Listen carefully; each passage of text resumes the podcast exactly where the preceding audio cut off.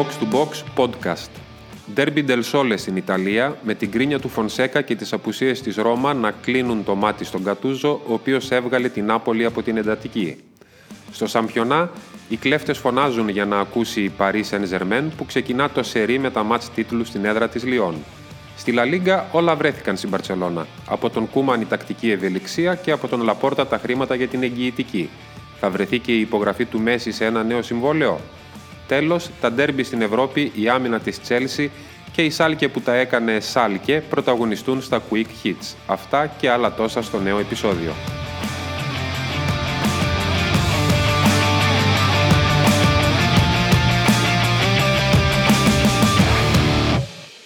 Εδώ είμαστε και πάλι. Box to Box Podcast. Γίνεται 17 επεισοδίων. Πάλι μια απώλεια. Πάλι- Αυτή η κόντρα δεν ξέρω πού θα καταλήξει. Ε. Αν σε, καλά, σε παλατζάκι καραμάνο. Όταν δουλεύουν στα κόκκινα, μάλλον υπάρχουν τραυματισμοί. Δεν ξέρω, δεν ξέρω τι γίνεται. Είμαστε εδώ Παναγιώτης Παλατζάς, Ελευθερίας Θαναβασίλης. Ε, εγώ Γιώργος Καδογιώργης, ο Γιώργος Καραμάνος λείπει. Του φαγητή θέση ο παλατζάς για ακόμη μια φορά. Ε, Ε, νομίζω του αξίζει πλέον. δηλαδή το θέλει, δεν, ε, δεν εξηγείται αλλιώς. ε, Τι να πω. Μεγάλο rivalry. ε, Σα- σαν αυτά που θα μιλήσουμε σε λίγο τα μάτια. Καλά, εννοείται αυτό. Ξέρεις τι θυμάμαι. Θυμ- θυ- Στο επεισόδιο που είχα ρωτήσει η Λευτέρη εσένα και τον ε, Καραμάνο για την καριέρα σας, αν θυμα- θυμάστε. ναι, δεν μεγάλη το καριέρα εικόνα. αυτή. Ε, σε εκείνο το επεισόδιο έλειπε ο Παλατζάς. Θεωρείς ότι είναι μια καλή ευκαιρία να μας Νομίζω, πει... νομίζω η καριέρα του παλατζά ξεκίνησε από πολύ στους πάγκους. Ε, Παλατζά, για πες μας λίγο, επειδή έλειπες εκείνη τη μέρα. Ναι. Πες μας την top στιγμή σου σαν παίκτης.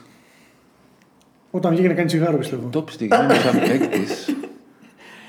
Ναι, ρε, πρέπει να πεις κάτι οπωσδήποτε. Όχι, δεν θυμ- πρέπει να πεις κάτι. Ναι, θυμάμαι, ξέρω εγώ. Κάτι. ναι. Ε, εντάξει, δεν θυμάμαι. Τώρα, μια, Όχι. στην ομάδα του χωριού, μια χρονιά έπαιξα στην πρώτη ομάδα. Πες, πες, πες μας ένα ήμουνα- insight λίγο, δώσε μας λίγο πριν ξεκινήσουμε. Μετά έφυγα για Αθήνα. Ε, δεν θυμάμαι. Στα Τσικό πιο πολύ ήταν τα καλύτερα. Είχαμε φτάσει μέχρι ημιτελικό στο πρωτάθλημα της ΕΠΣ Τρικάλων. Ο μαθητικό παίκτη του Παλατζά δεν λέει για Ναι, προσω- ναι. δεν λέει για προ- δεν θέλει να πει για προσωπική στιγμή. Ας Κα- μα- Ε, δεν μας θυμάμαι, πει- είχα, βάλει, είχα βάλει αρκετά, δεν θυμάμαι πόσα. Εντάξει. Αλλά Α μας πει τι του έκανε εντύπωση, αφού δεν θέλει να μιλήσει για, τη, για στον την καριέρα του. ημιτελικό φάγαμε πολλά γκολ. νομίζω. Χάσαμε 6-7-0, δεν θυμάμαι. Έπαιζαν ε, βακουφτσίδες μέσα πριν φύγει για Φιωρεντίνα και τέτοια πράγματα. Δεν το βλέπαμε. Δεν, ε, ήταν- Εντάξει, είναι, είναι κάτι. Είναι κάτι. Οπότε πες μας τι σου έκανε εντύπωση παλατζά. Αυτή την εβδομάδα, από το σκεφτόμουν και τώρα που ερχόμουν, ε, νομίζω είμαι σε mood πύρλο, not impressed. Δεν, δεν, δεν μου έχει μείνει τίποτα, δηλαδή δεν ξέρω για ποιο λόγο. δεν, δεν μου έχει μείνει τίποτα πραγματικά. Τι εγώ να πω τώρα; Ε, ε, ε, όχι, θα, θα πω εγώ για να με βοηθήσεις εσύ, γιατί μου έκανε εντύπωση αυτό που είδα. Ναι, το έχω για να κρατήσει δούμε. βασικά, το έχω σημειώσει. Για να δούμε. Λοιπόν, ε, β' κατηγορία Ρωσίας. Ρωσία νομίζω. Για... Εξαρτάται, θα μου πεις τώρα Ε, τι ναι, ναι, ομάδε. ναι, ναι, λοιπόν. Ε, Καλίν- Καλίνιγκραντ. Ναι, Μπάλτικα. Καλίνιγκραντ ε, έκανε 9.000 χιλιόμετρα ε, στη στη β' κατηγορία Ρωσίας. Ε, για, να, για να παίξει σε κάποιες συνθήκες αδιανόητες εκεί με, με χιόνια και αυτά, στο, στο μείον. Πέταξαν 12 ώρες, πήγαν εκεί, έχασαν με ένα αμφισβήτητο πέναλτι, γύρισαν πίσω. Αυτό μου έκανε εντύπωση. Σε ένα, εντάξει, εσύ τα ζεις πιο πολύ, αλλά δεν ξέρω. αυ- Όχι, αυ- εντάξει, είναι, είναι ε, συνηθισμένα πράγματα αυτά στη Ρωσία. Δεν είναι, πηγαίνουν αυθημερόν οι ομάδες και φεύγουν πάλι. Κατευθείαν 8-9 ώρες πτήση ανάλογα αν θα φύγεις από τη Μόσχα. Εντάξει, αυτοί φύγανε από Καλίνινγκραντ ακόμα πιο πέρα. Φτάνεις στην Άπω Ανατολή, γυρίζεις πίσω. για να πάνε στο Καμπόραυσκ. Χαμπάροφσκ. Χαμπάροφσκ, Κοντά ήσουν, Χαμπάροφσκ. Κοντά ήσουν. OK, OK. Ε, αυτό. Και, δηλαδή να κάνεις τόσο μεγάλη απόσταση. Ένα Ναι, αμφισβήτητο όχι, συνηθισμένα, πέναλτι. συνηθισμένα, συνηθισμένα OK, OK. πράγματα αυτά στη Ρωσία. Οκ. Α, σειρά μου, τι μου έκανε εντύπωση, όχι πολλά. Ε, Κυρίως η αντίδραση του Μπρέιαν Χιλ μόλις έμαθε ότι κλήθηκε στη, στην Εθνική Ισπανίας. Που έβαλε τα κλάματα στο προπονητικό κέντρο, Τσέιμπαρ. Τον είχαμε αναφέρει σε ένα, Ναι, ναι, σε ναι. ένα κοκκί. Πάντα μπροστά. Πάντα μπροστά ο Γιώργος Του Ήταν δικό του. Εντάξει, η, Ήταν ομάδα, δικό η του. ομάδα, όχι εγώ, εντάξει. Θα πω τώρα τι μου έκανε εντύπωση, γιατί μόλις τώρα το είδα. Το έπαιξα. Αυτά είναι. Αυ- Αυτές είναι live εκπομπές. ναι, ναι, ναι, ναι, ναι. Λοιπόν, ο Ιρλανδός Ευρωβουλευτής Μίκου Γουάλλας Ναι. ε, πήρε το λόγο στην Ευρωβουλή χθες, χθες Τετάρτη και έβγαλε λόγο για την νίκη της Τωρίνο επί της Σασουόλο με 3-2 διότι είναι λέει φανατικός οπαδός της Τωρίνο επειδή μένει εκεί η αδερφή του εδώ και 35 χρόνια. Μάλιστα. Και επειδή είπε τώρα 35 χρόνια, μικρή διακοπή, κάπου τόσα χρόνια και λίγο παραπάνω είχε να κάνει ανατροπή από δύο γκολ το Ρήνο.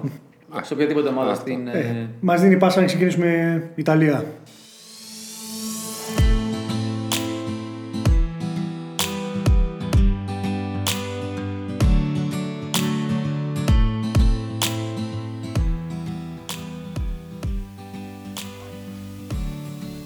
Zielinski. That's a lovely pass from Zielinski for Politano! Napoli in front at San Siro.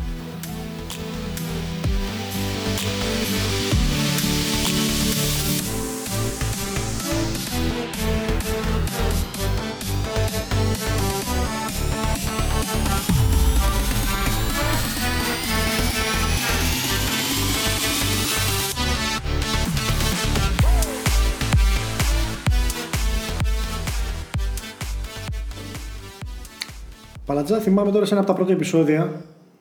Μας έλεγε ότι η Ρώμα δεν μπορεί στα μεγάλα μάτς. Ναι. Πόσα παιχνίδια κέρδισε από τότε μεγάλα; Κανένα. Κανένα και έχει τώρα το. Έχει μπροστά τη το μάτς με την Νάπολη, το οποίο επιθυμία της Ρώμα ήταν να μην γίνει ο αγώνας. Γιατί αυτοί εκνευρίστηκαν που αναβλήθηκε, ήταν να γίνει το Juventus Νάπολη τώρα μεσοβδόμαδα. Αναβλήθηκε. Αναβλήθηκε. Έκανε έτοιμα η Νάπολη επειδή είχε να παίξει με Μίλαν εκτός, Γιούβε εκτός, Ρώμα εκτός. Μέσα σε μία εβδομάδα ζήτησε αναβολή. Η Λίγκα είχε πει όχι. Από τη στιγμή που αποκλείστηκε η Juventus από την Πόρτο, βρέθηκε μία ημερομηνία καινή τον Απρίλιο το δέχτη. Είπε η Juventus, OK, γιατί να μην το αναβάλουμε, ας ξεκουραστούμε κι εμείς. Τρελάθηκαν στη Ρώμα, αντέδρασαν, ζήτησαν αναβολή του αγώνα με την Νάπολη. Δεν έγινε δεκτό το αίτημα. Πάντως, Και τώρα- ε, αναβολή Σαββατοκύριακο, χωρίς λόγο κανένα, Ναι, δεν δεν μπορεί. έχει γίνει Πάντως, πουθενά αυτό- σε κανένα Αυτός πρωτάθλημα. πώ το είπα. Δηλαδή τους είπαμε ότι θέλαμε να γίνει το παιχνίδι, αλλά τους είπαμε Ναι. ότι δεν ήθελε να. και τελικά. Όχι, όχι. Δέχομαι ότι η μεσοβδόμαδα μπορεί να γίνει μια αναβολή, αλλά σε οποιοδήποτε πρωτάθλημα τα μεγάλα, έτσι όπως είναι το πρόγραμμα τώρα, αναβολή Σαββατοκύριακο χωρίς να υπάρχουν κρούσματα COVID δεν έχει γίνει. Δεν ξέρω τι θέλει η Ρώμα. Και για να μην λέμε ότι γίνεται αυτά, ότι γίνεται μόνο σε εμάς στην Ελλάδα αυτά τα πράγματα, υπήρξε ε, μια σειρά από δηλώσει με, με ωραία σχόλια. Έτσι δεν είναι Παναγιώτη ότι με, με τη Ρώμα είστε, είστε γελοί, δεν είναι αυτό. Ναι, Για- ναι, ε, απά- απάντησε η Λίγκα, έστειλε επιστολή η Ρώμα που τους λέει ότι ο μόνος λόγος που αναβάλλατε το μάτι είναι για να βοηθήσετε την Νάπολη. Αν υπάρχει άλλος λόγος, πείτε το μας. Απάντησε η Λίγκα ότι. Εντάξει, αφού συμφώνησαν οι δύο ομάδες, έγινε δεκτό το αίτημα. Και απάντησε ο Γενικός Διευθυντής της Ρώμα ότι η απάντηση λίγο που μας έδωσε η, η Λίγκα είναι πιο γελία και από την απόφασή της. Μάλιστα. ο- ε, ε, Είναι ωραίο σκηνικό. Γενικά, γενικά είναι σε, κα- με την Λίγκα είναι σε ανοιχτή κόντρα και γενικά έχουν θέμα εκεί. Χωρίζονται σε στρατόπεδα γιατί έρχονται και. Ήταν, Ναι, ήταν, ήταν το μάτς, θυμίζω, στον πρώτο γύρο 4-0 η Νάπολη όταν ε, λίγο μετά το θάνατο. Μία μέρα μετά το θάνατο. το του- πρώτο μάτς μετά το μετά το θάνατο θάνατο του του Μαραντόνα. Διέγκο. Ε, είδα τον Φωνσέκα πολύ εκνευρισμένο, δεν τα βάλε μόνο με, τα- με τη Λίγκα για το, για το μάτς. Και λίγο με τη διαιτησία, δεν ξέρω τι τον πείραξες στο, Ναι, με έχει την σε Πάρμα. όλα, με όλα ο Φωνσέκα τρελαίνεται. Εντάξει, θα μπορούσε να αποκλειστεί και αυτός από το Europa League όπως πολύ, πολύ σοφά έπρεξε η Νάπολη. Όπως είδε στο παράδειγμα, ο Κόντε βασικά και παίρνει πρωτάθλημα. Αφού δεν θα συνεχίσει λοιπόν, ε, τι γκρινιάζει. Είναι, έχουν, και θα γκρινιάξει ακόμα περισσότερο αν δεν νικήσει τώρα την Κυριακή. Αυτό είναι μάτς που βαθμολογικά δεν την παίρνει τώρα την Ρώμα. Είναι ισόβαθμη με την Νάπολη στους 50, μείον 2 από την τετράδα. Ε, Έχει την πίεση ο Φωνσέκα κάθε φορά που τον πλησιάζει μεγάλο μάτς, κάθε φορά ο τύπος επαναφέρει το θέμα ότι δεν μπορείς, πάλι θα χάσεις, μα μου κλπ. Και έχει την ιδιαιτερότητα ότι πραγματικά το, το συζητούσαμε και άλλες φορές, αλλά ήταν η πρώτη φορά που χάνει από μικρό-μεσαία ομάδα. Άμα, Ναι, άμα από κάτσουμε να το την Πάρμα, σκεφτούμε, έκανε την ήττα από την Πάρμα. Ε, δεν θυμάμαι κάποια αντίστοιχη γκέλα, ας πούμε, η απώλεια. Είναι η πρώτη φορά που του συμβαίνει αυτό. Βέβαια, έχει το θετικό ότι έχει καθαρίσει ουσιαστικά, σαν να λέμε, το Europa. Δεν θα έχει βάρος από αυτό. Δεν νομίζω. Ναι, εντάξει, ναι, γυρίζουμε πριν το μάτς με τη Σαχτάρ, δεν Ναι, νομίζω να γυρίσει αυτό. το 3-0. Τίποτα, το εντυπωσιακό με τη Ρώμα είναι ότι φέτος είχαν τα προβλήματα με τον Τζέκο. Οκ.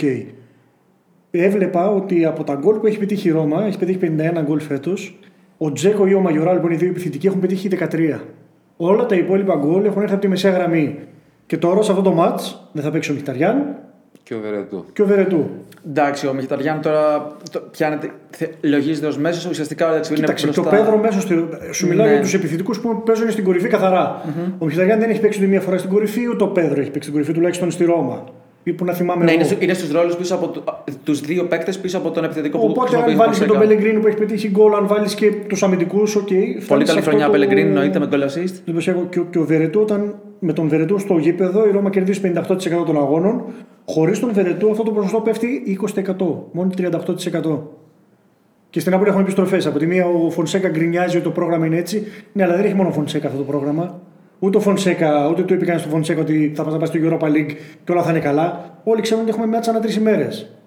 Ναι, δεν είναι κάτι ξενικό. Εντάξει, στην, ε, από την Νάπολη στην, στην, άλλη, στην άλλη πλευρά είναι λίγο καλύτερο το mood αυτή τη στιγμή. Δηλαδή παίζει να, παίζει να είναι και Ναι, η, η λέγαμε- καλύτερη στιγμή. Α, Λέγαμε ότι είχε να κερδίσει εκτός έδρας από πότε, από 11 Ιανουαρίου. Με το που το είπαμε εμείς πήγε το κάνει το διπλό. Ευχαριστούμε, Ελευθέρη. 0-1 στη Μίλαν. Ε, πραγματικά ήταν, η Νάπολη ήταν, ήταν η ομάδα που τ- σε αυτό το δίμηνο το τελευταίο είχε παίξει τα περισσότερα μάτια από οποιαδήποτε άλλη Ιταλική. Είχε παίξει 19 παιχνίδια σε 64 ημέρες και αφού όπως και εσύ πριν είπες ότι σοφά έπραξαν ε, και για την Νάπολη μιλάω τώρα Και από εκεί από την Γρανάδα που είχε, που είχε 11 παίχτες, πώ είχε Αποκλείστηκαν- 11 απο- παίχτες. Ναι, εκτός λόγω COVID. Απο... Εντάξει, μετά και από το κύπελο και αυτά, όλες οι υποχρεώσεις έφυγαν. Για πρώτη φορά, ύστερα από αυτό το δίμηνο, ο Γκατούζο έδωσε δύο μέρες ρεπό αυτή τη βδομάδα. Είχε και δύο τις προηγούμενες. Ξεκουρα... Είχαν καινή εβδομάδα, ήταν κάτι αδιανόητο. Καταπληκτική συγκυρία όσον αφορά και τους παίχτες που γυρίζουν. Ε, Ναι, Λοσάνο και Μανολάς να πούμε ότι. Λοσάνο και Μανολάς Ναι, γυρίζουν. Γενε- γενικότερα επέστρεψαν ο Μέρτενς, ο Σιμένο Κουλιμπαλί πίσω που έλειπαν πάρα, πο- ε, πάρα πολύ σημαντικό ας πούμε, διάστημα. Πολύ καλό το timing. Εννοείται είπαμε πριν με την, με την νίκη και με τη Μίλαν ξεκίνησε μια σειρά. Νίκη είναι, το ξέρει και ο Παναγιώτης ότι η αναβολή του μας με την Juve που πήραν με μεγάλη ανάσα μπήκε στο κόλπο. Εγώ θέλω να μάθω. Έστρωσε τελικά το πράγμα με τον Γκατούζο. Με Διαλαουρέ. Όχι. Ε, το Παρότι θεωρώ- διάβαζα μεγάλη εμφάνιση Ντελαουρέντη στα αποδητήρια μετά από περίπου ένα μήνα. Ναι, ναι, το θεωρούν όμως όλοι ότι ελπίζουν ότι βασικά θα ηρεμήσει η κατάσταση από αυτήν την άποψη, ότι θα το αποδεχθεί και ο Γκατούζο ότι είναι... και θα, θα μπει στη λογική ότι η ομάδα είναι μαζί του ούτως ή άλλως. Οπότε πάμε μέχρι το τέλος της σεζόν. και Δεν να φαίνεται κάνουμε- λίγο. Εκτός και αν, βγει- αν βγει Καλά, είναι τετράδα- παράξενο. αν βγει Φαι- τετράδα, Φαίνεται, δεν λίγο, ξέρω, μπι- αλλά- φαίνεται λίγο μπίπο πρόεδρος τώρα με αυτά τα πράγματα. Δηλαδή, Καλά και στη Ρώμα τα ίδια. Δηλαδή λέμε ότι ναι, ο Φωνσέκα με αυτό το ρόστερ πάει να τους βγάλει Champions League και για κάποιο λόγο αυτοί το σκέφτονται αποτυχημένο. Πώς γίνεται; Δεν είναι, νομίζω ότι είναι πιο σκληρό με την Νάπολη. Γιατί άλλος διαβάζει καθημερινά πράγματα. Ότι ακούει εδώ ε, ονόματα προπονητές. Νομίζω ότι είναι λίγο πιο Καλά. σκληρό. Όχι, Δεν ε. το, όχι, νομίζω και στη Ρώμη γίνεται ένας ψιλοχαμός από εφημερίδες και από sites. Ναι. Με αυτά που ασχολείται ο Φωνσέκα τουλάχιστον.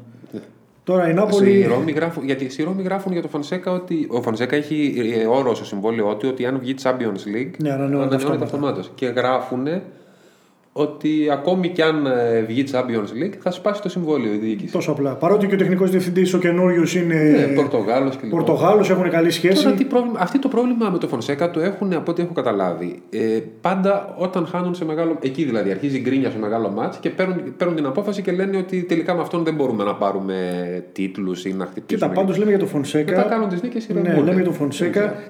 Το διπλό επί της Μίλαν για την Νάπολη ήταν το πρώτο μετά από έξι σειρή εκτός έδρας είδες στα μεγάλα παιχνίδια απέναντι στο top 6 της βαθμολογίας. Δεν είναι ότι η Νάπολη είναι... πηγαίνει τρένο στα μεγάλα μάτς Ναι, ναι, όντως. και ειδικά εκτός έδρας. όντως. Τώρα τι περιμένουμε; Ε, Εγώ περιμένω καλό μάτς. Δηλαδή πιστεύω ότι θα μπουν γκολ, θα είναι καλό μάτς. Εγώ, εγώ δεν θέλω, όχι, δεν λέω- δεν- ούτε, ούτε βλέπω κάτι, ούτε θα έλεγα κάτι. Πέντε, πέντε νίκες η Νάπολη στα 8 τελευταία μάτς με τη Ρώμα. Τελευταία φορά όμως που πέτυχε δύο σερή νίκες σε, απέναντι σε ομάδες top 6 εκτός έδρας για την Νάπολη ήταν τον Οκτώβριο του 17. Μήπως με ισοπαλία θα συμβαστούν και οι δύο; Ίσως και οι υπόλοιποι.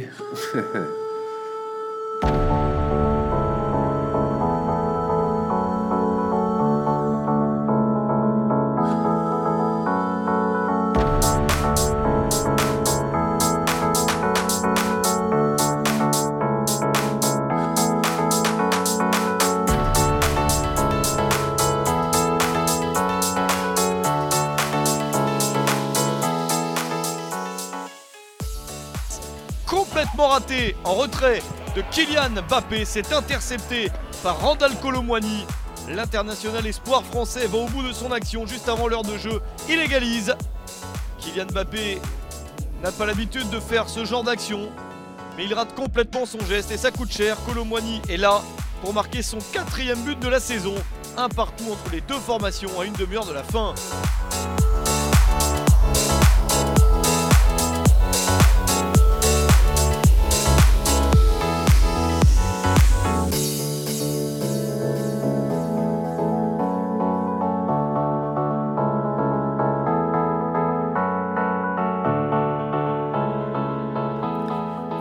Ligue 1.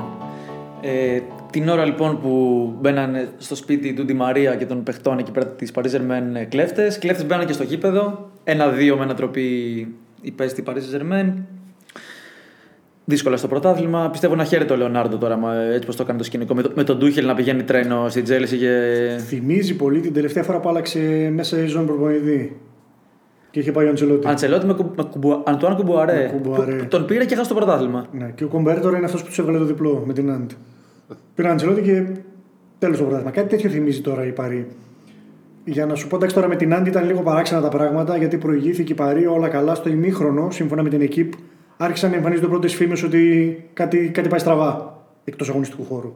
Είχε ήδη ενημερώσει η αστυνομία τη διοίκηση ότι μπήκαν στα σπίτια δύο παικτών ε, να τους κλέψουν. Τελικά δεν ξέρω, είδατε καθόλου είτε στιγμιότυπα είτε το παιχνίδι; Εγώ όχι. Δείχνει η κάμερα τον Λεωνάρντο πάνω να μιλάει ανήσυχος στο τηλέφωνο, τον δείχνει να κατεβαίνει κάτω στον πάγκο, να πιάνει τον Ποκετίνο, να τον ενημερώνει περίπου στο 60 τι έγινε. Ποκετίνο κάνει αλλαγή του Τη Μαρία στο 60, τον παίρνει, πηγαίνουν μαζί στα ποδητήρια, του λέει τι έγινε. Κάθεται περίπου 4 με 5 λεπτά στα ποδητήρια ο Ποκετίνο για να ηρεμήσει τον Τη Μαρία και μετά επιστρέφει στον αγωνιστικό χώρο. Οπότε ήταν λίγο το μυαλό και όλων των παικτών, όχι μόνο την Μαρία, λίγο κάπου αλλού. Όταν ήταν να γίνεται αλλαγή, είσαι στο παιχνίδι και βλέπεις τον προπονητή σου ενώ δεν πηγαίνουν καλά τα πράγματα, να φεύγει για 4 λεπτά μέσα στα ποδητήρια, ενώ τους έχεις δει όλους να ψιθυρίζουν ένα στον άλλον. Πραγματικά πολύ σπάνιο. Τε- τέλος πάντων, το story είναι ότι τον Τη Μαρία τον είχαν κλέψει ξανά το 2015 στο Μάντσεστερ. Είχαν μπει την ώρα που δείπνιζε με τη γυναίκα του. Οπότε η σύζυγός του που ήταν στο σπίτι όταν γύρισε, μάλλον δεν ήταν σπίτι όταν έγινε η κλοπή, όταν γύρισε και το είδε ανάστατο έπαθε σοκ. Οπότε όλο αυτό έπρεπε λίγο να πάει ο Τη Μαρία να ηρεμήσει λίγο τα, τα πράγματα. Τους κλέψανε μόνο κατοικοσμήματα αξίας μόλις 500.000 ευρώ. Εντάξει. Χαλαρά. Την ίδια στιγμή λοιπόν μπήκαν, μπήκαν και στο σπίτι του Μαρκίνους, χτύπησαν τον πατέρα του. Ήταν και οι δύο αδερφές του ανήλικες teenagers στο σπίτι. Τους κλειδώσανε, φύγανε. Ο Μαρκίνος δεν είχε πολλά πράγματα, μάλλον ήταν μαθημένος στο σπίτι, τους πήραν κάπου 2.000 ευρώ. Αλλά ο Μαρκίνο, επειδή δεν είχε πολλά στοιχεία τότε η δίκη της Παρή, δεν τον έβγαλε από εκεί από το μάτσο, το έβγαλε ολόκληρο το μάτσο. Έμαθε μετά τι έγινε και πήγε να τους βρει. Ε, Δεν είναι καλά τα πράγματα γενικά. Και τώρα μέσα σε όλα αυτά δεν ξέρω και με, με τι ψυχολογία οι παίχτε της Παρή την ώρα που κάθε, κάθε φορά που παίζουν αγώνα πρέπει να σκέφτονται τι γίνεται σπίτι. Μου θυμίζει αυτό με την Αγγλία που σκέφτονται κάποιες ομάδες να βάλουν ε, private security στα σπίτια των παικτών. Την ώρα που παίζουν αγώνες για να μην πάνε να τους κλέβουν. Και για να έχουν τη συγκέντρωσή τους μάλλον. Ναι, μάλλον κάτι τέτοιο θα γίνει και στην Πάρη. Δεν νομίζω ότι έχει πρόβλημα η Πάρη να δώσει τα χρήματα για να μπει ιδιωτική ασφάλεια στα σπίτια των παιχτών την ώρα που παίζουν τους αγώνες. Οπότε κάπως έτσι υπάρχει και μια εξήγηση για το τι πήγε στραβά. Μεσοβδόματα, ας πούμε, ήταν πολύ καλύτερη η Πάρη. Εντάξει, είχε τον Γκέλιο Νάβα σε μεγάλη ημέρα, κέρδισε 3-0 τη λήξη στο κύπελο, προκλήθηκε. Οπότε έστρωσε λίγο αγωνιστικά το, το πράγμα. Αλλά δεν είναι καλά η Πάρη. Δηλαδή, 9 ήττες σε 29 μάτς έχει κάνει φέτος. Σε, σε όλη την ιστορία της Λιγκάν, μόλις μία ομάδα κατάφερε να κατακτήσει το πρωτάθλημα με τέτοιες επιδόσεις. Ήταν η Λιόν το 2-3. Μιλάμε για τέτοιες. Τώρα μπαίνουμε εκεί πέρα. Το μοναδικό καλό για την Πάρη είναι ότι πάει σε μια ομάδα που δεν είναι στην καλύτερη κατάσταση. Μιλούσαμε για τη Λιόν κάποια στιγμή, θυμάμαι τώρα από τον Οκτώβριο μέχρι τον Γενάρη, πήγαινε τρένο η Λιόν, είχε πάρει 32 βαθμούς από τους 36 διαθέσιμους, αλλά στο 2021 δεν έχει καμία σχέση.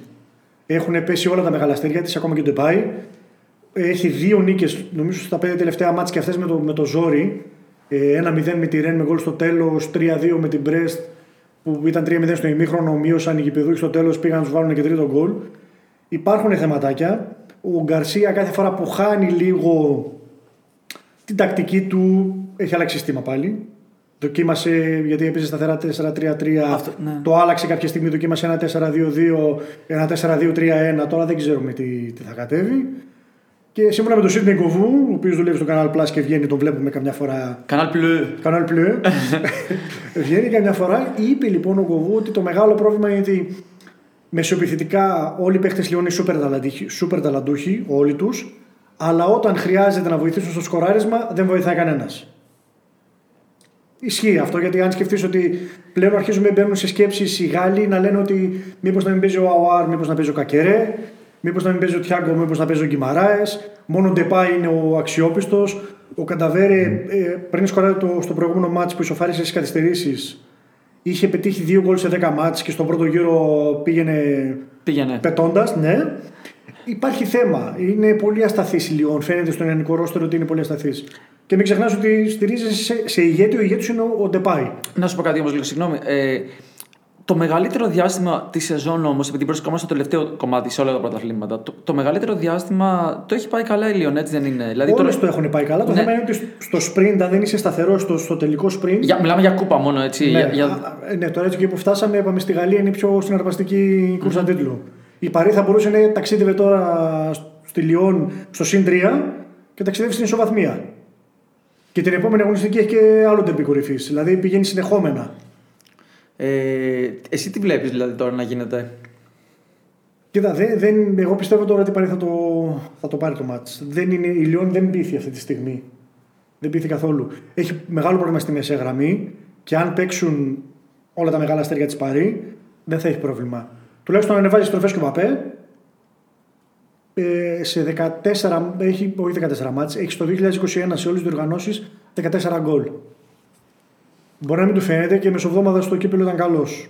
Καλά είναι. Οπότε εγώ πιστεύω ότι έφτασε η ώρα, έφτασε η ώρα να το καταφέρει να το κάνει η Παρή. Η οποία δεν είναι μόνο, μόνο θέμα ψυχολογίας. Δεν έχει. Και δεν πηγαίνει. Έχει, γυρίζει ο Νεϊμάρ κατά πάσα πιθανότητα. Τον προστάτευσε, ήταν έτοιμος για το κύπελο. Τον προστάτευσε ο Ποκετίνο, δεν τον έβαλε με τη Λίλ. Έβαλε μυαλό, αφού τον είχε βάλει σε ένα Ναι, κύριο δεν μάτς τον έβαλε με, τη Λίλ, ναι. οπότε τώρα τον προστατεύει. Δεν ξέρω αν θα ξεκινήσει βασικός, αν είναι σε θέση να ξεκινήσει βασικός. Το μεγάλο πρόβλημα της Παρή είναι ότι τέσσερα μάτς που έχει δώσει απέναντι σε ομάδες top 4 βαθμολογίας δεν έχει κερδίσει ούτε ένα φέτος. Trincao, Trincao, conduce Trincao, contragolpe del Barça por la derecha Leo, ahí está Leo, le quiere doblar Trincao, se va por el balcón del área, tira, gol, gol, gol, gol, gol, gol, gol, gol, gol, gol, gol, gol, gol, gol, Mira, eh, gol, gol, contraataque. gol, gol, gol,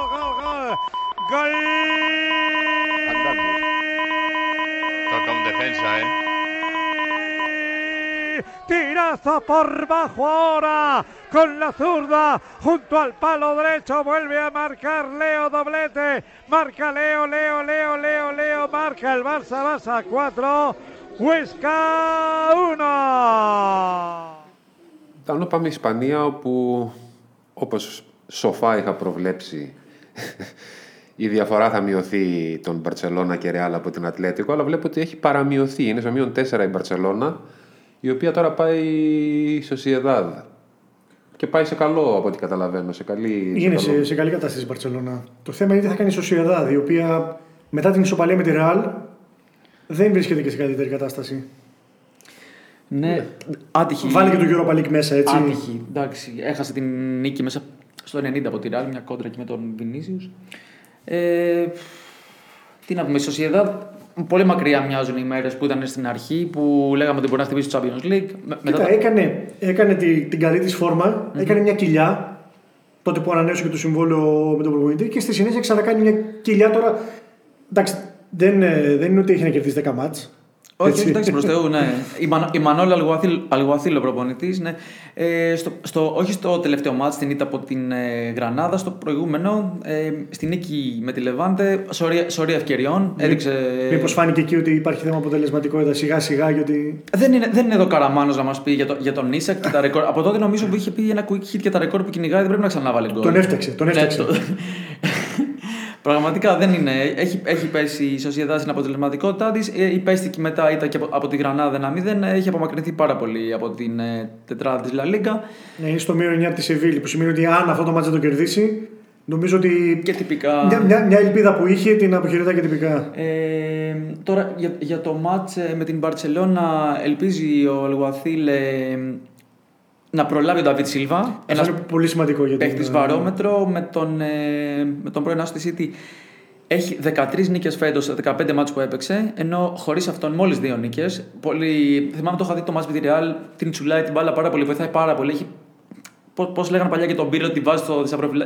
Ναι, ναι. Του δίνει την μπάλα και απλά δεν θα τη χάσει, θα τη δώσει σε κάποιον. Ε, σίγουρα το μυαλό των ανθρώπων της ομάδας είναι στο κύπελο, στο τελικό με την ε, Αθλέτη Μπιλμπάο. Μετά τη διακοπή, έτσι, όταν γυρίζουμε τον, κατευθείαν. τον χρωστούμενο Από περσινό πέρυσι, ναι. τελικό ε, μάχη Βάσκων μεταξύ τους. Ε, δε- τώρα σταματάω τώρα για να πεις για Μπαρσελόνα. ε, να σου πω ότι στα, μάτς κόντρα, στα τελευταία 9 παιχνίδια κόντρα στην Μπαρσελόνα η Σοσιεδάδ Βασικά είναι 9 μάτς χωρίς νίκη, έχει πάρει μόνο δύο σοπαλίες σε αυτό το διάστημα και το κακό νέο, ενώ για, όσον αφορά τον σούπερ ανεβασμένο Μέση, ο Με- έχει βάλει στους Βάσκους 21 γκολ στην καριέρα του, ένα από τα καλύτερα θύματα του. Στα τελευταία 22 μάτς με τη Σοσιαδά θα σου πω έχει 14 γκολ και 7 assist ο, ο Μέση. Την προηγούμενη αγωνιστική έπιασε και τον, και τον Τσάβη 767 εμφανίσεις με την Παρσελώνα. Σκόραρε πάλι πάνω από 20 γκολ. Εντάξει, τώρα συνηθισμένα πράγματα. Αυτά 13, δεν είναι- όχι συνηθισμένο, όχι καθισμένο, το έχει κάνει κανένας άλλος. Συνηθισμένο για το Μέση. Ναι, Δεν ναι, είναι, ναι. δηλαδή περιμένουμε πότε. Και, και το χρόνο πιστεύω πάλι πάνω. Στην από κακή 20. χρονιά του, ε. Ναι, και το χρόνο πάλι πάνω από 20 αν μείνει στην Παρσελόνα δεν νομίζω να έχει θέματα να τα προσπεράσει. Το εντυπωσιακό με την Παρσελόνα τώρα είναι ότι εγώ τουλάχιστον αυτό που βλέπω είναι ότι πλέον ο Κούμαν δεν είναι μέρος του προβλήματος. Το οποίο το θεωρούσα για πολύ καιρό. Ότι δεν είναι για την Παρσελόνα, δεν κάνει, δεν πρόκειται να πάνε πουθενά. Τελικά και πιτσιρίκια βάζει, ακόμα και τον Πούτ που ήθελε να τον διώξει το καλοκαίρι, του δίνει ευκαιρίες. Έχει ανεβάσει όλα τα υπόλοιπα πιτσιρίκια τη Μπαρσελόνα. Βρίσκει λύσεις, αλλάζει συστήματα που ταμπού για την Μπαρσελόνα πλέον δεν είναι ταμπού. Δεν χρειάζεται να παίζει μόνο 4-3-3 και τον αλλακτικό είναι 4-3-3. Ναι, πλέον, πλέον τον βλέπουμε με τρεις αμυντικούς δοκίμασε το 3-5-2, τώρα έχει το 3-4-3. Έχουμε δει τον De Jong να παίζει σε, ακόμα και στο κέντρο της άμυνας, να κατεβάζει την μπάλα στη μεσαία γραμμή, λίγο πιο μπροστά. Σύμφωνα με τους Ισπανούς, είναι τρεις θέσεις που έχει παίξει ο De Jong. Εγώ πιστεύω είναι παραπάνω. Αν τον βάλουμε ας πούμε, και στα άκρα που τον έχουμε δει καμιά φορά, μέσα στον αγώνα που αλλάζει πολλές φορές Η πιο, θέση. η, πιο, η πιο επιτυχημένη από τις δυνατές μεταγραφές τη Barcelona τελευταίων Ναι. ετών, ο παίκτη που άξιζε τα λεφτά του πιο Ναι, πολύ. ναι. Και τώρα βλέπω το, τον Κούμα να αρχίζει να γίνεται σημειώνε. Τον είδα στο το τελευταίο παιχνίδι να λέει παιχνίδι με παιχνίδι κοιτάζουμε. Κάτι με το ο ήλιος δει σήμερα ανατέλει αύριο το πρωί καινούργια μέρα. Κάτι τέτοια. Ποιητής. Ε, Ναι, ναι, προ- προσπαθεί να το παίξει ποιητής, μάλλον δεν μπορεί να παίξει ποιητής. Έχει βρει πράγματι την, την ισορροπία, μπορεί να αλλάζει συστήματα. Προφανώς και είδε ότι αμυντικά δεν υπάρχει καμία σταθερότητα. Είτε παίζει ο Πικέ, είτε είτε δεν παίζει ο Πικέ, ή ο- οποιοδήποτε και αν παίζει. Προφανώς έχει δει ότι ο Μπουσκέτ δεν μπορεί μόνος του στη μεσαία γραμμή. Οπότε με αυτή την τριάδα στην, α, στο κέντρο της άμυνας έχει βρει μια σταθερότητα διαφορετική. Είδα μέχρι και τον Μέσι με, με τη Σεβίλ, νομίζω, τον Μέσι να γυρίζει και να παίρνει μπάλα δίπλα στον Μπουσκέτ Σιγά σιγά δηλαδή βλέπει και η ομάδα αρχίζει να δουλεύει πλέον για το σύνολο. Αν είχε και έναν παίχτη με καλύτερα τελειώματα από τον Ντεμπελέ, θα ήταν ακόμα καλύτερα τα πράγματα. Γιατί πλέον βρήκαμε το στυλ ότι βγαίνει ο Ντεμπελέ πίσω στην πλάτη της άμυνας. Τι κάνει εκεί είναι άλλο θέμα. Θυμίζει λίγο Βινίσιους. Ναι, ε, τι, τι, τι κάνει ο Ντεμπελέ εκεί πέρα είναι άλλο θέμα. Και ξέρεις ότι όταν χάνεις μια ευκαιρία, μετά αρχίζει και το σκέφτεσαι πολύ. Και όταν κυρί- είσαι ο Ντεμπελέ. Κυρίω κυρίως, ε, αυτή η εικόνα που περιγράφεις μου φαίνεται στο μυαλό πιο πολύ το match στο Champions League παρόλα αυτά με την Παρί. Ναι, ε, κοιτά. Στο ματς με την Παρί θα βρίσκει πολλούς χώρους από ό,τι στην Ισπανία. Τους βρήκε με τη Σεβίλη όμως. Τώρα με τη Σοσιεδάδ πάλι που θέλει να κάνει παιχνίδι τη Σοσιεδάδ που δεν είναι ότι θα κλειστεί πίσω και θα βγει μόνο στην κόντρα, νομίζω πάλι θα βρει χώρους. Αν θα τελειώσει κάποια φάση τώρα, είναι άλλο θέμα. Το, της Μπαρσελόνα τα προβλήματα είναι διοικητικά. Μ, εντάξει. Μεσοβδόμαδα είχαμε το, τον Λαπόρτα να αναλαμβάνει και επίσημα. Την τελευταία στιγμή κατάφερε να βρει την εγγυητική επιστολή που έπρεπε ύψου 125 εκατομμυρίων ευρώ περίπου. Του λείπαν κάποια χρήματα τελευταία στιγμή γιατί τώρα δεν ξέρω αν το προφέρω σωστά. Ο Χάου με Ζήρο. Με... Ε, πρέπει να είναι ε, καταλανικά. Καταλανικάς. Ζάου- Ζάουμε, ναι. ε, που ήταν να αναλάβει υπεύθυνος οικονομικών την τελευταία στιγμή την έκανε, σκαπούλαρε, δεν μπήκε στο Διοικητικό Συμβούλιο. Μαζί του ήταν να φέρει μια εταιρεία ένας από αυτούς που ήταν να μπουν στη διοίκηση. Αν αναλάβαινε ο Ζήρο, θα το έδινε και 35 με 40 εκατομμύρια ευρώ να συμπληρώσει την εγγυητική. Άρχισε λοιπόν ο Λαπόρτα τελευταία στιγμή από τρίτη να ψάχνει ε, συμμάχους για να βρει. Τον βρήκε στο πρόσωπο του Χωσέ Ηλίας ο οποίος δεν μπορεί να μπει στο Διοικητικό Συμβούλιο γιατί είναι μέλος μόλις για ένα χρόνο. Καταστατικό λέει για τέσσερα χρόνια τουλάχιστον. Ο οποίος έδωσε από την προσωπική του περιουσία 40 εκατομμύρια ευρώ για την εγγυητική και επέβαλες σε εισαγωγικά στο Διοικητικό Συμβούλιο έναν συνεργάτη του, τον Εντουάρτ Ρωμαίου. Είπε ο Λαπόρτα ότι θα, τις επόμενες μέρες θα μας πει τι έγινε στο παρασκήνιο γιατί ο Ζήρο έφυγε και αναγκάστηκε τελευταία στιγμή γιατί δεν θα γινόταν πρόεδρος αν δεν έβρισκε την εγγυητική επιστολή. Είπε επίσης ο Λαπόρτα ότι θα κάνει ό,τι μπορεί για να κρατήσει τον Μέση. Εντάξει, αναμενόμενο ήταν αυτό. Βέβαια με τόσα οικονομικά προβλήματα δεν ξέρω τι θα το προτείνουν το Μέση και με τι θα μείνει ικανοποιημένος ο Μέση, ειδικά μετά τα Wikileaks πάλι της Είναι τελικά, Ελμούντο. είναι τελικά ρυθμισμένα αυτά τα χρέη. Τα Τα αναφέρονται. χρέη έχουμε πει ότι είναι ρυθμισμένα. Όλα τα δάνεια ανανεώνονται. Συμβαίνει σε όλες τις μεγάλες εταιρείες. Αλλά αυτέ, όταν έχεις υποχρεώσεις, να το πω έτσι, όχι χρέη, όταν έχεις υποχρεώσεις 1,1 δις ευρώ, σημαίνει ότι δεν μπορείς να κάνεις μεταγραφές. Είναι ξεκάθαρο. Όλες οι μεταγραφές θα πρέπει να κάποιος όπως τώρα να βάλει χρήματα από την τσέπη του άλλους εκτός συλλόγου ή να αυξήσεις τα έσοδά σου ή να ανανεώσεις τα δάνεια με, μεγαλύτερο, με περισσότερα χρόνια αποπληρωμής και μικρότερο επιτόκιο. Όλα αυτά θα προσπαθήσει να κάνει ο Λαπόρτα. Πάντως υπάρχει δηλαδή, σαν να λέμε, υπάρχει κάποιος αέρας στην ομάδα που να, να κάνει τον, τον οπαδό της Βαρσελόνα να χαίρεται ότι ξεκινάμε κάτι, ότι υπάρχει μια βάση Ξεκινάει πιο κάτι σοβαρή. καινούριο. Ότι μπορεί να μην έχουμε άπειρα λεφτά να δώσουμε, ας πούμε, αλλά ξεκινάει κάτι, μια βάση Κοίταξε, πιο που το λέμε, πιτσιρικάδες. όταν οι Glazers πήραν την Manchester United, τα χρέη ήταν 880 εκατομμύρια ευρώ. Τα δημιούργησαν οι ίδιοι για να πάρουν τις μετοχέ. Και στη συνέχεια δεν τα πλήρωσαν προφανώς από την τσέπη του, τα, από την τσέπη τους τα έβαλαν στο σύλλογο. Ε, με 800 εκατομμύρια, 880 εκατομμύρια ευρώ χρέη United, εγώ μια χαρά ήταν να κάνει μεταγραφές. Ήταν λίγο πιο συμμαζεμένη από τη Manchester City. Μια χαρά έκανε Και, μεταγραφές. και σίγουρα εντάξει, δεν μπορεί να είναι αυτές οι αποτυχίες του παρελθόντος με τα 150 για να φεύγουν και να. Τώρα πάντως η Μπαρσελόνα είναι σε εξαιρετική κατάσταση, έχει μπει στην κούρσα του τίτλου. Μη σου πω ότι αρχίζει να γίνεται και πρώτο φαβορή έτσι όπως βλέπω την Αθλητικό. Αυτό, αυτό πήγα να σου το πω πριν, δηλαδή ότι παίζει ρόλο και η φόρμα της Ατλέτικο και τα αποτελέσματα Ναι, με αυτό. όταν Και- βλέπεις να χάνει βαθμούς η Ατλέτικο και είσαι Μπαρσελόνα και είσαι σε αυτή την κατάσταση, έχεις φύγει από το Champions League λίγο νωρίτερα από την Ατλέτικο, χωρίς να απογοητευτείς. Περισσότερο απογοητεύτηκες στο πρώτο μάτσο με την Παρή παρά στο δεύτερο, γιατί στο δεύτερο κάνεις πολύ καλή εμφάνιση. Δηλαδή, αν σκόραρε και ο μέσα στο πέναλτι, θα μπορούσες να πεις ότι πάω και για την ανατροπή πάλι. Ναι, ναι, ναι, όχι και εδώ εντάξει. Για, και τις για- ανατροπές του κύπελου, έτσι. για να Και τα είσαι και στο λέμε- τελικό του κυπέλου. Για να τα λέμε όλα, εντάξει. Είναι ντροπή που είχα πει σε κάποια από τα επεισόδια στην αρχή ότι έτσι πώ πάει θα μείνει εκτός Champions League. Τελικά πάει να πάρει το πρωτάθλημα. Πάει Καλά, να πάρει, όλοι το πιστεύανε. πάει δεν να πάρει και είναι- τον double δηλαδή που λέει ο λόγος. Πάει, πάει να Είπε πάρει τον ο double. Λαπόρτα ότι στόχος μας είναι πρωτάθλημα και γήπεδο, ξεκάθαρα. Νομίζω πλέον ότι με την ε, ε, με τακτική ευελιξία που δείχνει ο Κούμαν και ότι όλοι σιγά σιγά παίρνουν τα πάνω τους, νομίζω ότι είμαστε σε καλό δρόμο στην Μπαρσελόνα.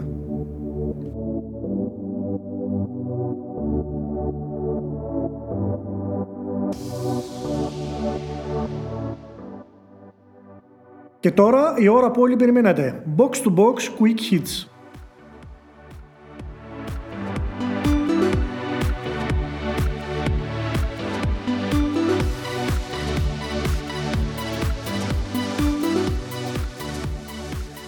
Τζόρτζ, ε, ο Μουρίνιο έχει τα δικά του τώρα με την ε, Tottenham. Προλαβαίνει όμως να κρατήσει σημειώσεις από τον Τούχελ για την άμυνα.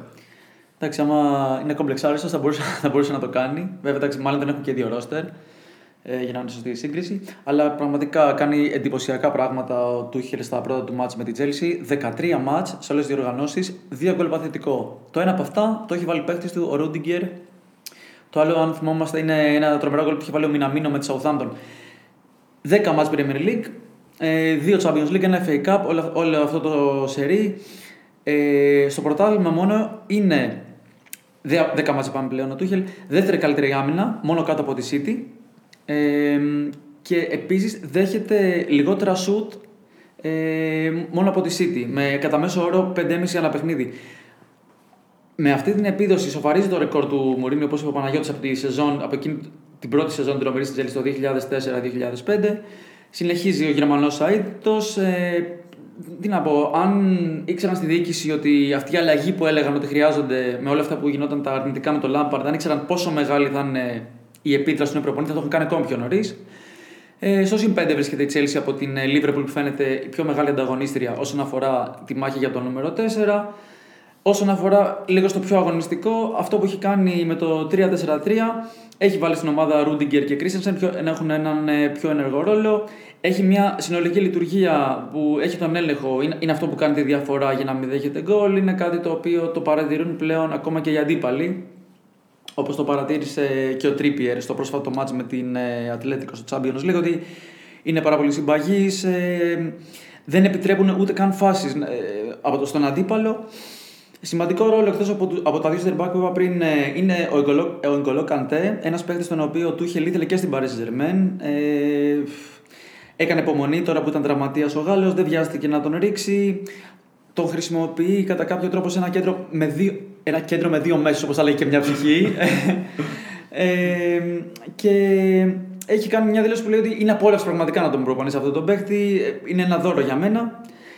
Makeover, για να προσπαθήσω να το κλείσω σιγά σιγά, ένα makeover σε σχέση με το Lampard, ο οποίος πέρυσι είχε δεχτεί 54 γκολ. Βελτιωμένη πολύ η Chelsea στα στημένα, δεν, τρε- δεν, τρώει, δεν δέχεται μάλλον γκολ σε αντεπιθέσεις. Έχει ένα κέντρο το οποίο δεν το περνάει όποιος θέλει όποτε θέλει. Και επίσης έχουν μειωθεί τα ατομικά λάθη. Οι παίχτες νιώθουν μια καλύτερη αυτοπεποίθηση. Δύο μάτς με την Ατλέτικα το δέχτηκε γκολ, με τη Liverpool δεν δέχτηκε γκολ, με τη United δεν δέχτηκε γκολ, με την Tottenham δεν δέχτηκε γκολ. Πολλά clean sheet κόντρα σε μεγάλες ομάδες. Τον ρώτησαν ε, πρόσφατα τι γίνεται. Ταπεινό σχετικά, αν και έδειξε πολύ καλή διάθεση με όλα αυτά τα καλά αποτελέσματα. Ε, οργάνωση υπό Τούχελ, τύχη και ένας πολύ καλός τερματοφύλακας. Μας έχουν κρατήσει σε αυτό. Ε, μ, το καλοκαίρι ακούγεται ότι θα πάει για center back. Παρ' όλα αυτά τα καλά σέρια ακούγονται διάφορα ονόματα. Λάμπα, Ζήλε, Χιμένες.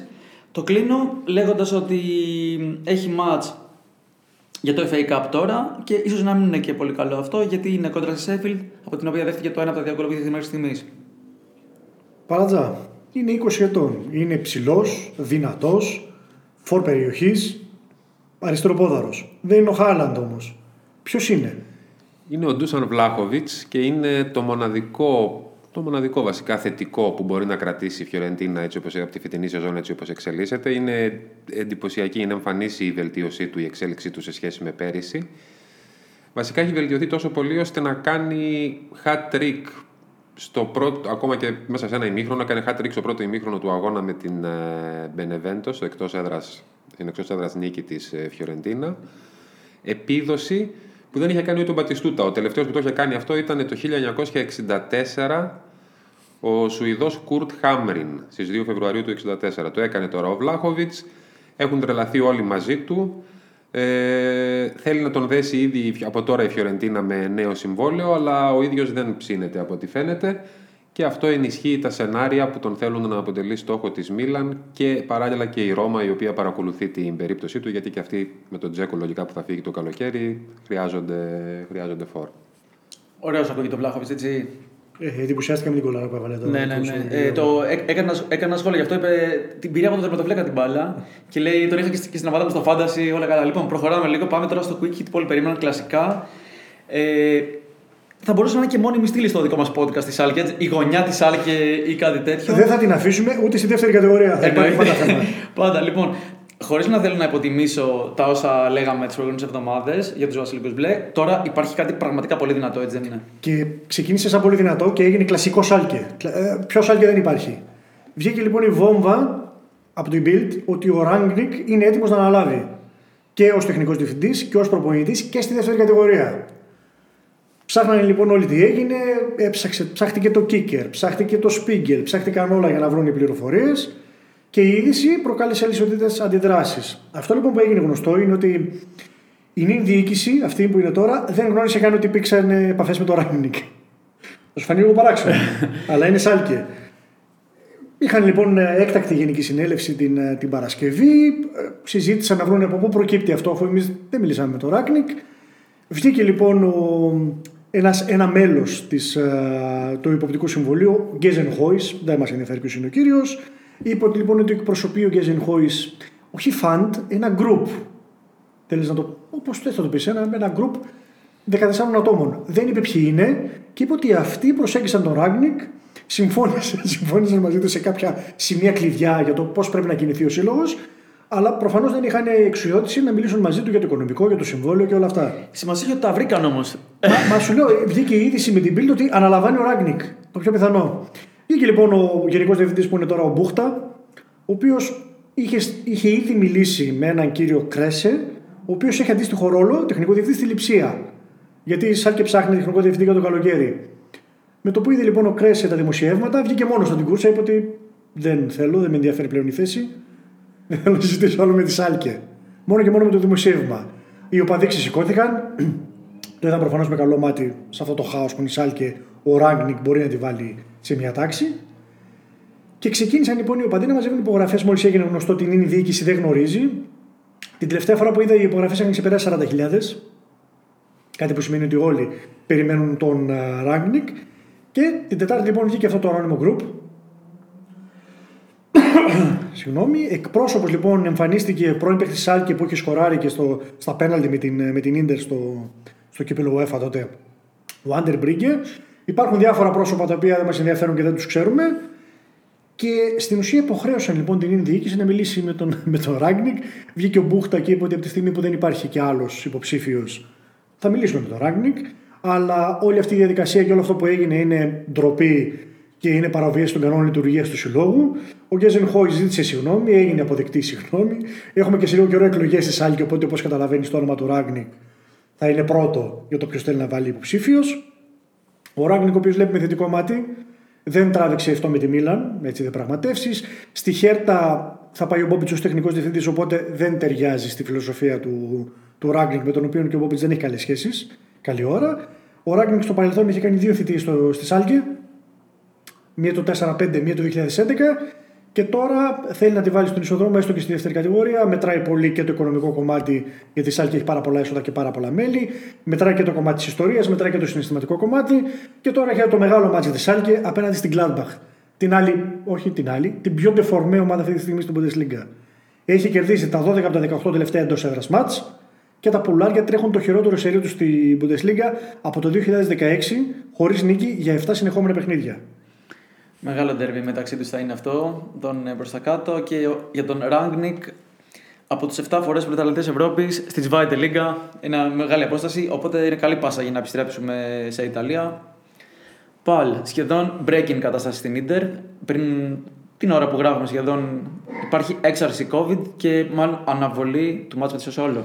Έχουμε αναβολή του μάτς με τη Σασουόλο. Βρέθηκαν θετικοί, είχαν βρεθεί ε, πριν λίγες μέρες ο Νταμπρόζιο χθε, ο Χαντάνοβιτς, σήμερα ο Ντεφράι με τον ε, Βεσίνο, τέσσερα κρούσματα. με βάση το πρωτόκολλο δεν πρέπει να αναβληθεί το μάτς, αλλά η Ιταλία είναι η μόνη χώρα που δεν το τηρεί το πρωτόκολλο και αποφασίζουν οι περιφέρειες, οι οποίες δεν έχουν και το ίδιο κριτήριο. Άλλες περιφέρειες αποφασίζουν να απαγορεύσουν διεξαγωγή παιχνιδιών, άλλες δεν επεμβαίνουν. Τέλος πάντων, αυτή τη Λομβαρδίας αποφάσισε την αναβολή του αγώνα με τη Σασουόλο. Άγνωστο αν είναι καλό για την ντερ, γιατί είναι σε τρομερή κατάσταση η ντερ, κάνει εκπληκτικά πράγματα, έχει 8 σερή νίκες, πετάει προς το πρωτάθλημα. Είναι η καλύτερη ομάδα της Ευρώπης σε ό,τι αφορά τα γκολ στο δεύτερο ημίχρονο. Έχει βάλει 45, 4 περισσότερα από την Bayern που είναι στη δεύτερη θέση. Τρομερό ρόλο σε αυτό παίζουν φυσικά Λουκάκου, Λαουτάρο, κάνουν τις καλύτερες, την καλύτερη σεζόν της καριέρας. Ο Λαουτάρο έχει 14 γκολ, έχει ισοφαρίσει ήδη την περσινή επίδοση, έχει 11 αγωνιστικές μπροστά ε, θα βάλει ένα, δεν μπορεί να μην το σπάσει. Αν δεν υπήρχαν τα πέναλτι του Λουκάκου, θα είχαν τα ίδια γκολ. Για να, για να mm-hmm, δεις πόσο τρομερή σεζόν κάνει ο Αργεντίνος. Έχει 19 γκολ ο Λουκάκου, ο Λουκάκου με 5 πέναλτι. Συνολικά, αυτοί οι δύο βασικά από τη στιγμή που έχεις δύο επιθετικούς που σκοράρουν έτσι, σίγουρα άμα βοηθάνε και οι άλλοι, βάζεις πολλά γκολ. Έχει το νούμερο 1 επίθεση της Serie A η Inter με 65 γκολ. Δεύτερη πίσω μόνο από την Bayern.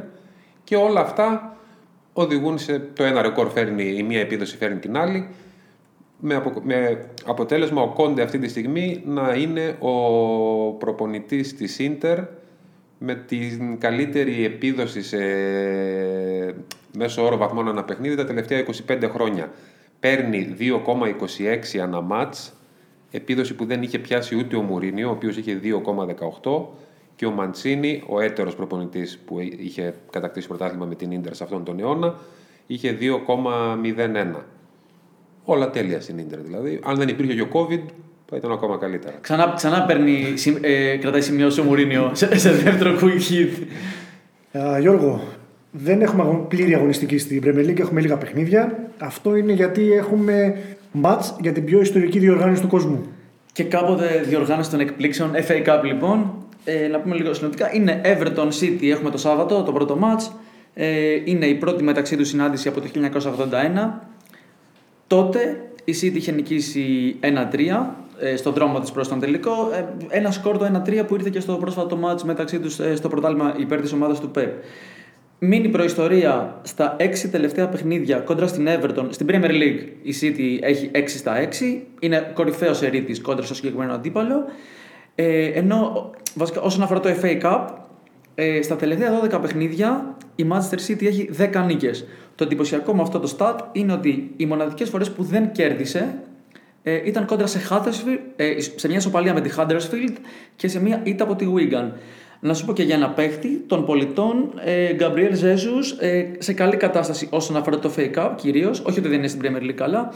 Ε, στα τελευταία 14 παιχνίδια είναι μέσα στα 13 γκολ 9 φορές σκόραρε, 4 assists έδωσε. Όσον αφορά το άλλο match, εντάξει, είπαμε και πριν στο, στο quick hit με την ε, Chelsea ότι παίζει με τη Sheffield. Άλλο match είναι το Leicester United που αξίζει να αφαιρθούμε.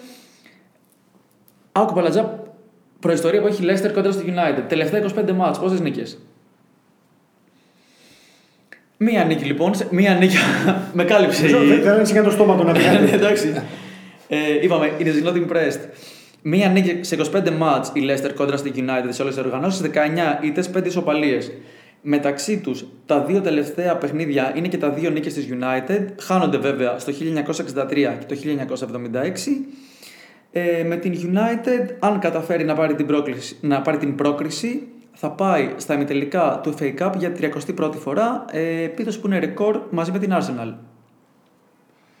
Δανό, Bundesliga.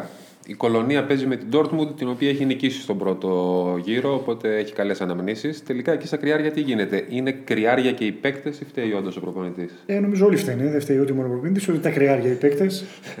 Σύμφωνα. Ο Σίγνε είναι ο 8ο ακόμη; Ε, νομίζω 8ο ακόμα και δεν πηγαίνει τώρα λόγω COVID στο γήπεδο, οπότε είναι μεγάλη απώλεια για την, για την κολονία. Όχι έτσι όπως πηγαίνει η κολονία με την Αρμίνια να έχει αλλάξει προπονητή, να έχει πάρει momentum, τη Χέρτα να αναμένεται να ανέβει επιτέλους και τη Μάλτ να ανεβαίνει, νομίζω είναι, γίνεται σιγά σιγά πρώτο φαβορή. Το έχουν καταλάβει αυτό στην κολονία.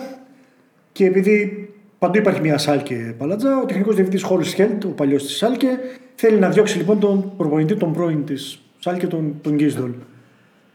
Η υπομονή τελειώνει σύμφωνα με την Bild και αν έρθει η ήττα από την Dortmund, τότε θα έρθει και η αλλαγή από τον πάγκο. Είναι πριν τη διακοπή για τις εθνικές ομάδες, θεωρείται ιδανικό το σημείο.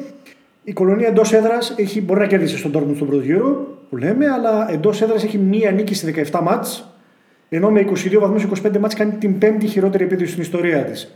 Πιθανοί αντικαταστάτες του Γκίσδολ αναφέρονται οι Φούνκελ, Λαμπαντία και Στέγκερ. Επιστρέφουμε τώρα σε Παλατζά και Ιταλία. Sorry. Ε, με, ύστερα από όλα αυτά που περνάει η Juve με τους αποκλεισμούς, με, το, με τη διαφαινόμενη απόλυτα πρωταθλήματος, φαίνεται πως το κλαμπ χαράζει νέα στρατηγική όσον αφορά τις μεταγραφές. Μπορούν να νιώθουν οι περισσότεροι ασφαλείς; Ε, όχι. Ε, σύμφωνα με τα ρεπορτάζ, οι μόνοι οι οποίοι δεν πολλούνται, δηλαδή είναι, δεν τους αγγίζουμε αυτούς, είναι Ντελίχτ, Κιέζα, Κουλουσεύσκι, Μακένι, Αρτούρ, Άρτουρ, Συν τον Μωράτα, ο οποίος θα αποκτηθεί από την Ατλέτικο, βασικά ή θα αποκτηθεί, θα αγοραστεί από φέτος ή θα ανανεωθεί ο δανεισμός του. Από εκεί και πέρα όλοι οι υπόλοιποι ε, είναι σε, σε, είναι, πολλούνται, εντάξει δεν θα φύγουν οι 20 για να έρθουν άλλοι 20, αλλά δεν είναι κανείς, με εξαίρεση αυτούς, ε, που να μην πωλείται. Δηλαδή αν έρθουν καλές προτάσεις το συζητάνε για όλους. Τώρα αν θες να πάρουμε γρα- γραμμή ναι, προς ε, γραμμή... ναι, ας πούμε λίγο συνοπτικά τι γίνεται με Ωραία, τις ναι. γραμμές. Στους Η τρομα- Juventus είναι, δεν Ναι. είναι. Ναι. Στους τερματοφύλακε δεν αναμένεται κάποια αλλαγή. Εκτός και αν έρθει κάποια καλή πρόταση για τον ε, Σέσνη. Η Juventus παρακολουθεί την περίπτωση του Ντοναρούμα που δεν ανανεώνει με τη Μίλαν στη λογική ότι ποτέ δεν ξέρεις. Αλλά ε, λογικά στο Τωρίνο δεν περιμένουν κάποια αλλαγή στο τέρμα. Θα συνεχίσουν όπως είναι. Στα πλάγια μπακ, δεξιά Κουαδράδο Ντανίλο, αφού ο Ντανίλο φέτος είναι ευχάριστη έκπληξη, δεν αναμένεται να κάνουν κάποια αλλαγή. Αριστερά όμως θέλουν τον Γκόσεν τη Αταλάντα, είναι καλός στόχος και αυτό σημαίνει ότι ο Αλεξάνδρο μπορεί και να αποχωρήσει ή να τον προσφέρουν σαν αντάλλαγμα σε κάποια ομάδα. Ναι, γιατί έχει Στις αποκτηθεί συζητήσεις. για σχετικά λίγα χρήματα. Ναι, οπότε- 26, οπότε Ναι. μπορεί να φέρει κέρδος. Στην άμυνα είπαμε, ο Ντελίχτ δεν αγγίζεται, ο Μπονούτσι θα μείνει, ο Κιελίνη όπως όλα δείχνουν σταματάει και ο Ντεμιράλ αν έρθει καλή πρόταση πωλείται. Σε μια τέτοια περίπτωση θα ανεβεί στην πρώτη ομάδα ο Ντραγκουσίν, ο οποίος ήταν στην Under 23, ο Ρουμάνος. Ε, ο, μάλλον ο Ρουμάνος θα ανεβεί στην πρώτη ομάδα αν σταματήσει ο Κιελίνη. Αν πουληθεί και άλλο στόπερ, δηλαδή ο Ντεμιράλ, τότε θα κινηθεί για ακόμη έναν αμυντικό Juventus. Ακούγεται το όνομα του Λοβάτο, του πιτσιρικά 21 ετών της Βερόνα. Στο κέντρο, βασικός στόχος είναι ο Λοκατέλη της Ασουόλο. Τον ήθελε και από πέρυσι ο Πύρλο, δεν κατέστη εφικτό τότε. Τώρα όμως όλα δείχνουν ότι θα κάνει ντου δυνατό εκεί η Juventus. Στόχος βέβαια της Juve είναι πρώτα να απαλλαγεί από Ράμψη Ραμπιό ή έστω έναν από τους δύο.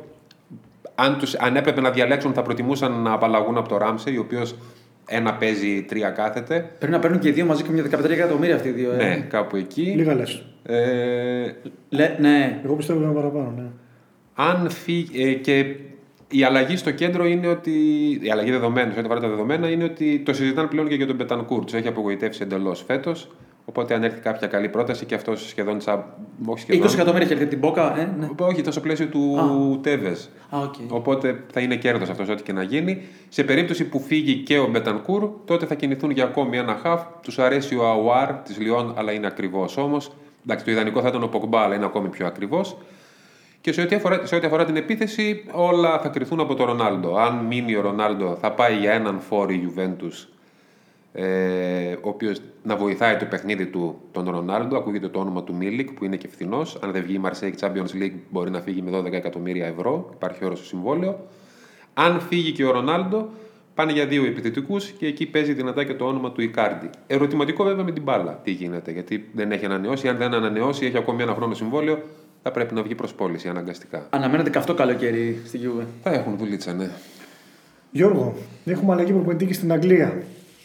Τέλος λοιπόν ο Wilder από τη Sheffield. Είναι μια απόφαση που θα τη βρουν μπροστά τους.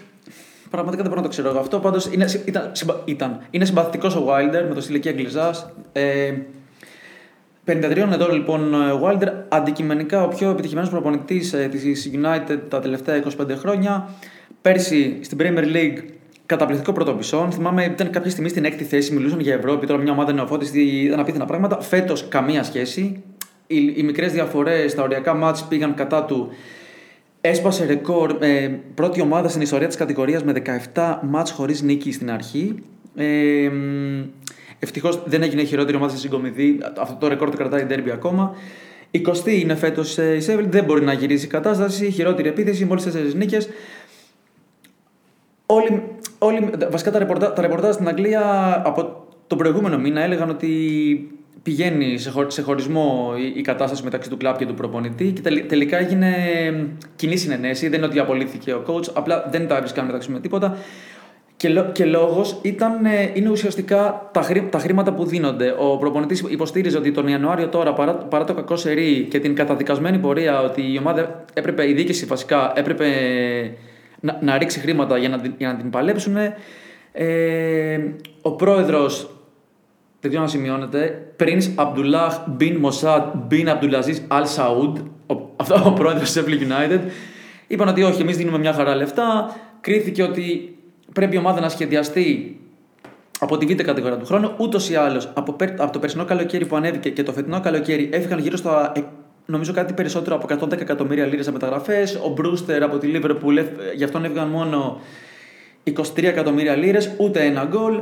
Λίγο νωρίτερα ε, υπήρξε μια ρήξη γιατί ανάμεσα στη διοίκηση και στον προπονητή, επειδή μπήκε στο, στο μοντέλο του κλαμπ ένας ε, διευθυντής ποδοσφαίρου, κάτι με το οποίο ο coach ήταν ε, αρνητικός ξεκάθαρα και δεν, δεν του άρεσε αυτό. Νωρίτερα είχε βγει ότι μια οικονομική αστάθεια, μια όχι σταθερή πολιτική ως, ως προς το τι θα κάνουν έκαναν το Wilder έτοιμο να φύγει και τα προηγούμενα χρόνια οι fans τον στήριζαν. Τελικά πάμε με υπηρεσιακό και ξεκινάμε. Βασικά, όχι και ένα τελευταίο, ότι ο Wilder ακούγεται ήδη για την Celtic και για την West Brom, η οποία ήδη είναι καταδικασμένη και του χρόνου θα παίζει και εκείνη στην Championship. Παλατζά, ξέρω ότι κάθε φορά που έχουμε Old Firm, βάζεις το kilt, παίρνεις την κάιντα, βάζεις ένα pint of beer και απολαμβάνεις το θέαμα. θα σπάσει η Celtic το αίτητο του, του Stevie G; Της το εύχομαι, αλλά για να το σπάσει θα πρέπει πρώτα να σκοράρει και φέτος δεν το έχει κάνει σε κανένα derby κόντρα στη Rangers. Ε, αν δεν το κάνει και τώρα, ε, κάνει αρνητικό ρεκόρ. Ποτέ στην ιστορία της δεν έβγαλε σεζόν χωρίς γκολ κόντρα στην ε, Rangers. Η οποία Rangers από την άλλη ε, πάει να κάνει για πρώτη φορά μετά το 1999-2000, όταν είχε προπονητή τον Dick Advocat, ε, τρεις ε, σερή νίκες ε, κόντρα στη Celtic μέσα σε μία σεζόν. Από την άλλη η Celtic μετράει τρεις σερή ήττες κόντρα στην Rangers. Ε, νομίζω πως όπως δείχνουν και τα στατιστικά δεν είναι καλά τα πράγματα για την Celtic. Ε, θα φάει ένα γκολ από στημένη φάση όπως το βλέπω γιατί τα τελευταία τέσσερα γκολ που τη έχει βάλει η Rangers είναι τρία από corner και ένα. Κάνει δουλειά στη VG. Κάνει δουλειά στη VG, δεν του το είχα. Αλλά ευχόμαστε να, να, να, τους, να ε, του χαλάει το πρωτάθλημα. Αλλά ας τους χαλάει το πρωτάθλημα η Celtic. Δεν το πιστεύω, αλλά το γεγονός ότι δεν το πιστεύω είναι ο καλύτερος ιονός νίκης για τη Celtic. Εντάξει, μπορεί να το δεις ότι θα πάει στη Liverpool στο μέλλον. Τώρα καλό, κακό, δεν ξέρουμε αυτό. Ε, πάμε, να, πάμε να κλείσουμε με Ντανό και δύο hits εκτός των πέντε μεγάλων πρωταθλημάτων. Ξεκινάμε με Τουρκία και το ντέρμπι το οποίο θα κρίνει πολλά στη σφαγή που γίνεται στην κορυφή. Η Τουρκία λοιπόν. Ναι, έτσι όπως έχουν κάνει φέτος το πρωτάθλημα οι Τούρκοι λόγω COVID με μον, μονό αριθμό ομάδων με 40 πόσες αγωνιστικές από τον Απρίλιο και μετά πάλι θα παίζουν δύο φορές τη βδομάδα. Η κούραση παίζει μεγάλο ρόλο, ανατροπές, χαμός. Α πούμε, η Φενέρ που έρχεται από ήττα που δεν το περίμενε κανένας. Ντέρμπι κορυφής τώρα. Δύο σερί νίκες η Μπεσίκτα επί της Φενέρ. Τρεις έχει να κάνει από την ε, περίοδο 86-88. Εντός έδρας μπορεί να μην κερδίσει συνεχόμενα με την ε, Φενέρ, αλλά δεν έχει χάσει τα 9 από τα 10 τελευταία. Μοναδική νίκη της Φενέρ σε αυτό το σερί έχει έρθει το 2014, από τότε έχει να κερδίσει εκτός έδρας την Μπεσίκτα. Εκείνη είναι και η τελευταία χρονιά που η Μπεσίκτας έκανε ανάλογο σερί νικών όπως και τώρα. Έχει κερδίσει και τα τελευταία στο πρωτάθλημα. Είναι πιο τυχερή η Μπεσίκτας και στις δύο ομάδες φαίνεται κούραση, ειδικά στα τελευταία λεπτά. Απλά στα τελευταία παιχνίδια η Μπεσίκτας είναι πάρα πολύ τυχερή με τον τρόπο που κερδίζει. Και την ε, Μπασάξη και την προηγούμενη αγωνιστική την κέρδισε με 3-2 στο τέλος. Και την προηγούμενη αγωνιστική, αν θυμάμαι καλά, με την Καζιάντες που είχαν δοκάρει φιλοξενήμενοι στο τέλος ευκαιρία. Ένας χαμός. Τώρα θα σου πω για τον Μπέλκα. Mm. 4 γκολ ο Μπέλκα και 5 assist. Είναι ο παίκτης της Φενέρ με τις περισσότερες συμμετοχές άμεσα σε γκολ από τη σεζόν 14-15 εκτός έδρας όλο το πρωτάθλημα. Δίνει μαθήματα στον Οζήλ. Μάλλον. Στις 6 τελευταίες εξόδους της Φενέρ Μπαχτσέ έχει 3 γκολ και 3 ασίστ στο Πέλκας. Νομίζω ότι θα παίξει πολύ σημαντικό ρόλο και σε αυτό το match. Αν, τα, αν παίξει καλά ο Πέλκας κερδίσει η Φενέρ, τότε η Φενέρ γίνεται πρώτο φαβορή για τον τίτλο. Αν κερδίσει η Μπεσίκτας, τότε παίρνει μεγάλη διαφορά στην, στην κουρσά της κορυφής. Σούπερ Πέλκα λοιπόν στην Τουρκία και κλείνουμε με Ματσάρα Αλκμάρ PSV στην Ολλανδία. Είχαμε πει για την ε, PSV την προηγούμενη, στο προηγούμενο επεισόδιο που έπαιζε με τον Άγιαξ ότι αν κερδίσει ξαναμπαίνει στην κούρσα. Δεν κέρδισε. Νομίζω το πρωτάθλημα τελείωσε πλέον. Ο Άγιαξ όχι, ασφαλή σε μεγάλο βαθμό. Και ε, βρισκόμαστε στη μάχη για τη δεύτερη θέση που οδηγεί στο Champions League. Έχασε βαθμούς η Eindhoven και είδε την Alkmaar να την πλησιάσει στους τρεις βαθμούς. Κάτι που καταλαβαίνεις, σε αυτό το παιχνίδι θα γίνει σφαγή. Η PSV έχει κερδίσει ένα από τα 9 προηγούμενα παιχνίδια με αντιπάλους που όταν ξεκίνησε η αγωνιστική ήταν στο top 3 υπάρχει μεγάλο πρόβλημα αμυντικά γιατί τα δύο back που έχει ο Σμιτ και το σύστημα που παίζει ο Σμιτ είναι full επιθετικό. Είναι ο Μαξ αριστερά, ο Ντάμφρι δεξιά. Άμα τους βρεις στην άμυνα, γράψε με. Οπότε όταν παίζεις με μεγάλες ομάδες, εκείνη που είναι και το μεγαλύτερο πρόβλημα. Είχαμε πει επίσης ότι υπάρχει πρόβλημα αποτελεσματικότητας τελευταία για την Eindhoven. Φάνηξε και στο ντέρμπι με τον Άγιαξ. Αν η Eindhoven δεν κερδίσει και αυτό το, το μάτσο, νομίζω χάνει και τη δεύτερη θέση. Η Alkmaar βρίσκεται σε εξαιρετική κατάσταση, έχει 25 βαθμούς το 2021, είναι η δεύτερη καλύτερη επίδοση μετά τον Άγιαξ, ενώ μετράει τρεις συνεχόμενες νίκες επί, την Eindhoven, επί της Eindhoven, αν κερδίσει είναι ιστορικό ρεκόρ, ποτέ δεν έχει φτάσει στα 4. Επίσης, στα μεταξύ τους μάτς τα γκολ πέφτουν βροχή. Στα 4 από τα 5 τελευταία σκοράνε και οι δύο ομάδες και δεν σκοράνε μία φορά, σκοράνε και οι δύο από τουλάχιστον δύο φορές. Δηλαδή, μιλάμε, το σκορ ήταν από 2-2 και πάνω. Να σου πω και ένα παίχτη τώρα που εντυπωσιάζει για τους φιλοξενούμενους. Ο Κόπεν Μάιερ, ο οποίος λογικά Κόπεν Μάινερ, ο οποίος λογικά θα, κληθεί και στην, θα μείνει και στην εθνική. Έχει 14 γκολ φέτος και 5 assist. Τέτοιες επιδόσεις από μέσω στην Alkmaar έχουν δει μόλις άλλες δύο φορές τον 21ο αιώνα.